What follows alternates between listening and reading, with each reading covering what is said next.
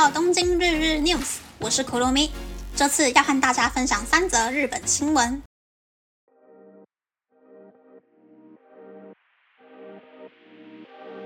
第一则新闻是，东日本铁道公司表示，为了完善各个车站内的无障碍设施，要把车票涨日币十元。票价上涨的是首都圈内乘车人数较多的特定区间。当无障碍设施完成后，将会视情况调降票价。东日本铁道公司表示，在这个物价齐涨、家庭负担变重的时候，涨价真的感到很抱歉，会将无障碍设施的设置情况一一公告出来，希望各位乘客可以体谅。此外，在东日本铁道公司宣布涨价后，首都圈的私铁也纷纷表示要跟着涨价。第二则新闻是，每天在家穿的睡衣，你都是几天洗一次呢？某个服装品牌曾在推特做过调查。首先，每天洗睡衣的人占百分之二十九，两到三天洗一次睡衣的人占百分之三十八，一周洗一次睡衣的人占百分之二十四，超过一周洗睡衣的人占百分之八。原来每天洗睡衣的人数是第二多的。比较不会流汗的冬天，可以一周洗两到三次，但夏天还是建议每天都洗睡衣哦。第三则新闻是。计算住一个月饭店的专题报道。住饭店的最方便的地方在于不用打扫，以及家具和日用品都很完备。为了偶尔想要转换心情去饭店 long stay 的人，将介绍住东京都内的商务饭店和高级饭店各一个月的差异。商务饭店每晚的住宿费在日币八千到四万元左右，住一个月的费用大概是日币二十四万到一百二十万。WiFi 是免费的，一部分饭店没有附早餐，想要省钱的人可以找含早餐的饭店。高级饭店的豪华房型，每晚的住宿费在日币一百万到两百五十万左右，住一个月的费用大概是日币三千万到七千五百万。如果要找全东京最贵的房型，每晚的住宿费是日币一千一百万，住一个月的费用是日币三亿三千元。商务饭店跟高级饭店有差别的地方，大概是窗外的景色、房间的面积、家具的等级、装潢的用料、房内的备品和饭店服务等地方。商务饭店方便的地方是离车站比较近，但住高级饭店可以使用免费的健身房或是 SPA。就算待在饭店，也可以维持体态和外貌。虽然住最豪华的饭店房型，一个月要花日币三亿三千万元，但这个价钱还不包含吃饭的费用哦。以上是这次和大家分享的三则轻松的新闻。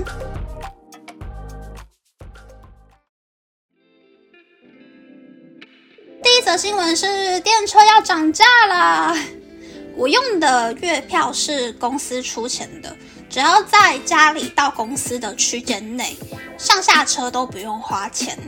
涨十块虽然不多，但我应该会尽量搭乘月票区间内的电车吧。第二则新闻是洗睡衣的频率。我好像也是穿两三次才会洗睡衣的人，但如果早上起来发现睡觉的时候有流汗的话，我就会无视穿着次数，把睡衣丢到洗衣机去了。那第三则新闻呢，是在算住饭店一个月的差异。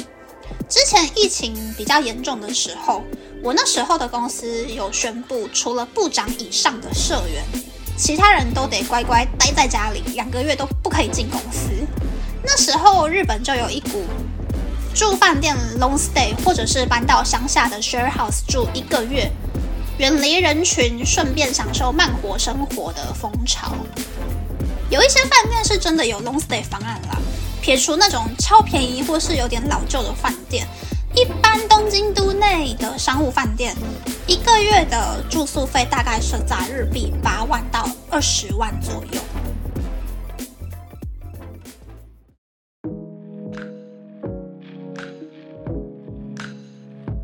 接下来想和大家分享我的外宿体验。来日本那么久，也是有很多外宿体验的。毕竟，不管是来读书的时候，或者是现在有工作的时候呢。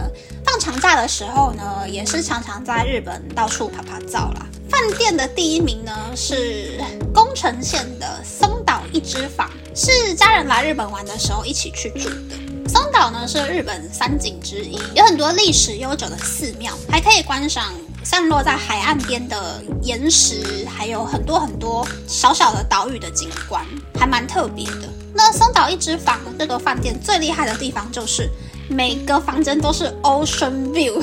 下雪的时候呢，在庭园散步还可以一边玩雪一边看海，非常的有情调。我的家人也很满意那一个饭店。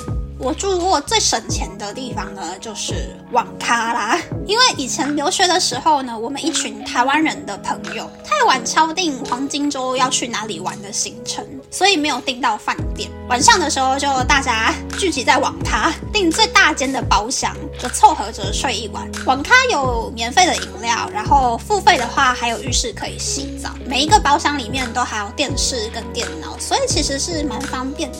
那缺点就是床。板很硬之外，又没有被子，也没有枕头，所以我现在应该是不会想要在网咖睡一晚了。那我现在最想住住看的饭店呢？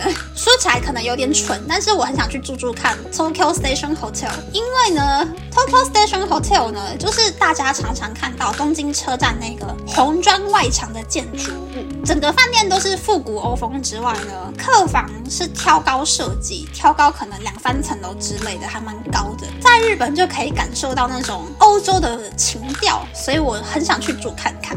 那就给大家参考参考我的意见啦。那么，那么这次的分享就到这边，不知道大家喜不喜欢这样的节目呢？欢迎大家留言和我分享你的想法。喜欢这个节目的朋友可以订阅东京日日 news，然后追踪东京日日 news 的 Instagram 看今天的延伸内容哦。拜拜。